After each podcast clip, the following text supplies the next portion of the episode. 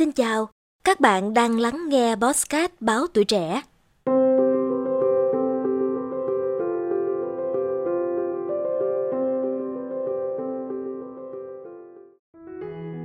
Sài Gòn đêm lung linh và huyền ảo đến lạ.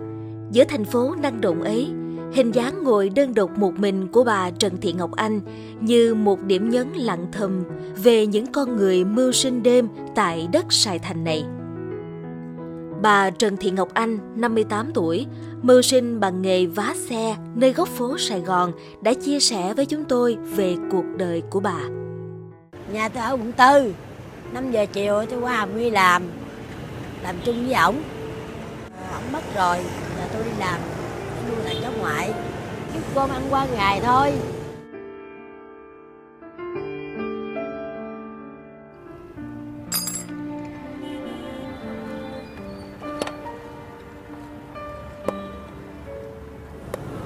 Ruột rồi. Đức hả? Ừ, Đức rồi thay ruột luôn rồi con.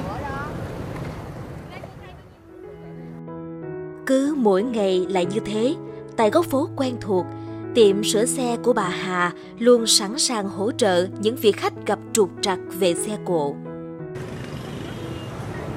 Bà sao mua một hai cái gồm về đây rồi mà phải đi mua vậy? Rồi á, tiền đó mua. Mua, Thấy ờ, cực khổ vậy mà. Nào mua thay đi mua. Nhìn vậy bánh đây, Dạ. vậy cái bánh đây.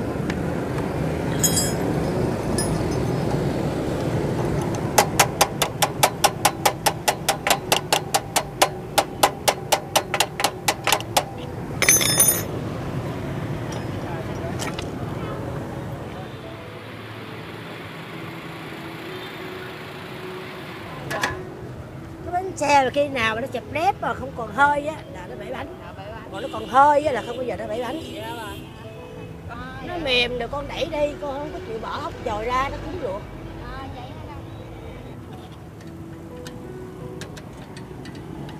hai ông bà làm hồi xưa giờ Ăn bà làm luôn. ờ ông à, ông à, ông bào bà cãi Vậy hả? Ông mất lâu chưa bà? mất nay năm nay rồi con ơi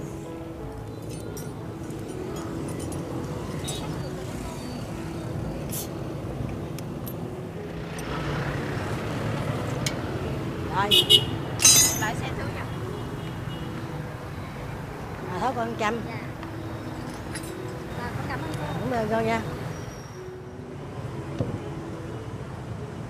Xe đạp là giá 10 ngàn.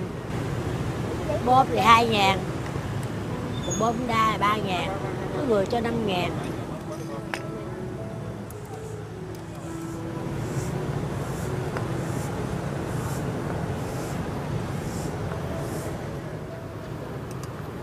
hai ngàn thôi nha.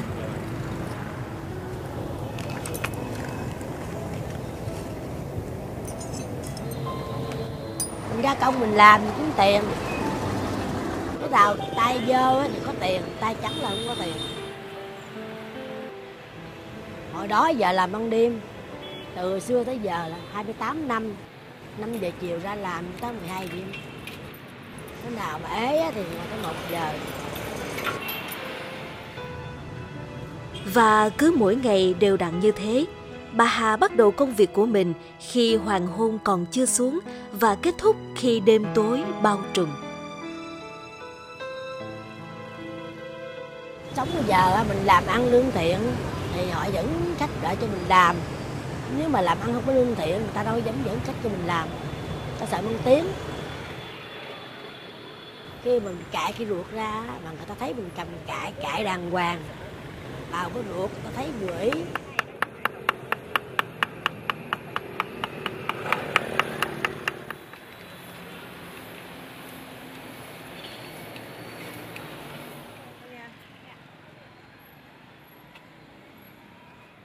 khách tới tới ờ, những tiếp nói chuyện đàng hoàng. Là vui vẻ với khách.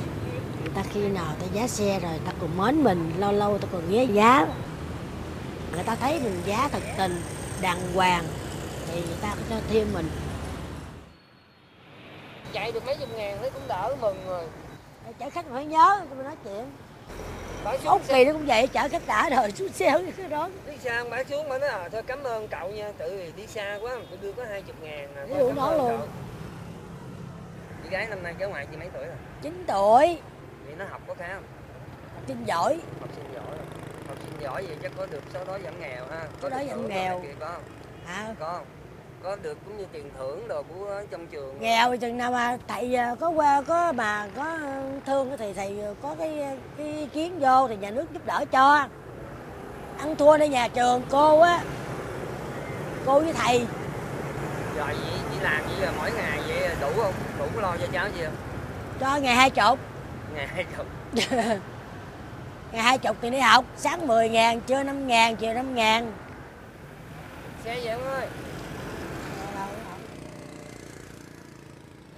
Thôi chị gái ơi, có khách rồi em đi nha. Em chở khách đi cái. Cho chị ngồi đây mình. Chúc em về.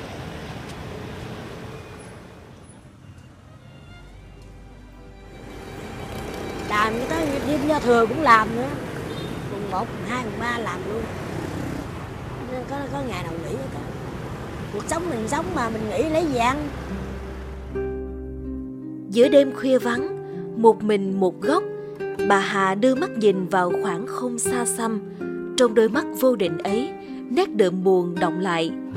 Khi nhìn vào đôi mắt bà, tôi chợt nhận ra lúc thành phố đã trở nên yên ắng, lúc mọi người đã nghỉ ngơi thì có những con người đang miệt mài kiếm sống.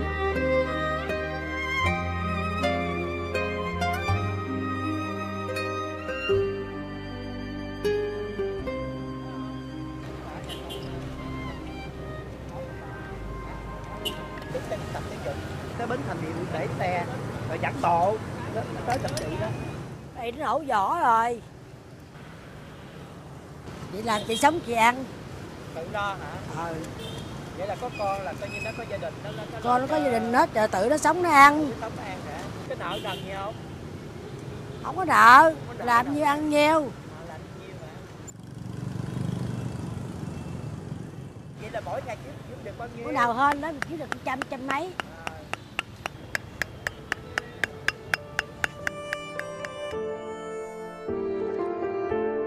Khi được hỏi mong muốn lớn nhất của bà là gì, bà Hà nhẹ nhàng chia sẻ. tôi không có mong muốn gì. Giờ á, ông trời cho mình giỏi để đi làm để nuôi thành cháu ngoại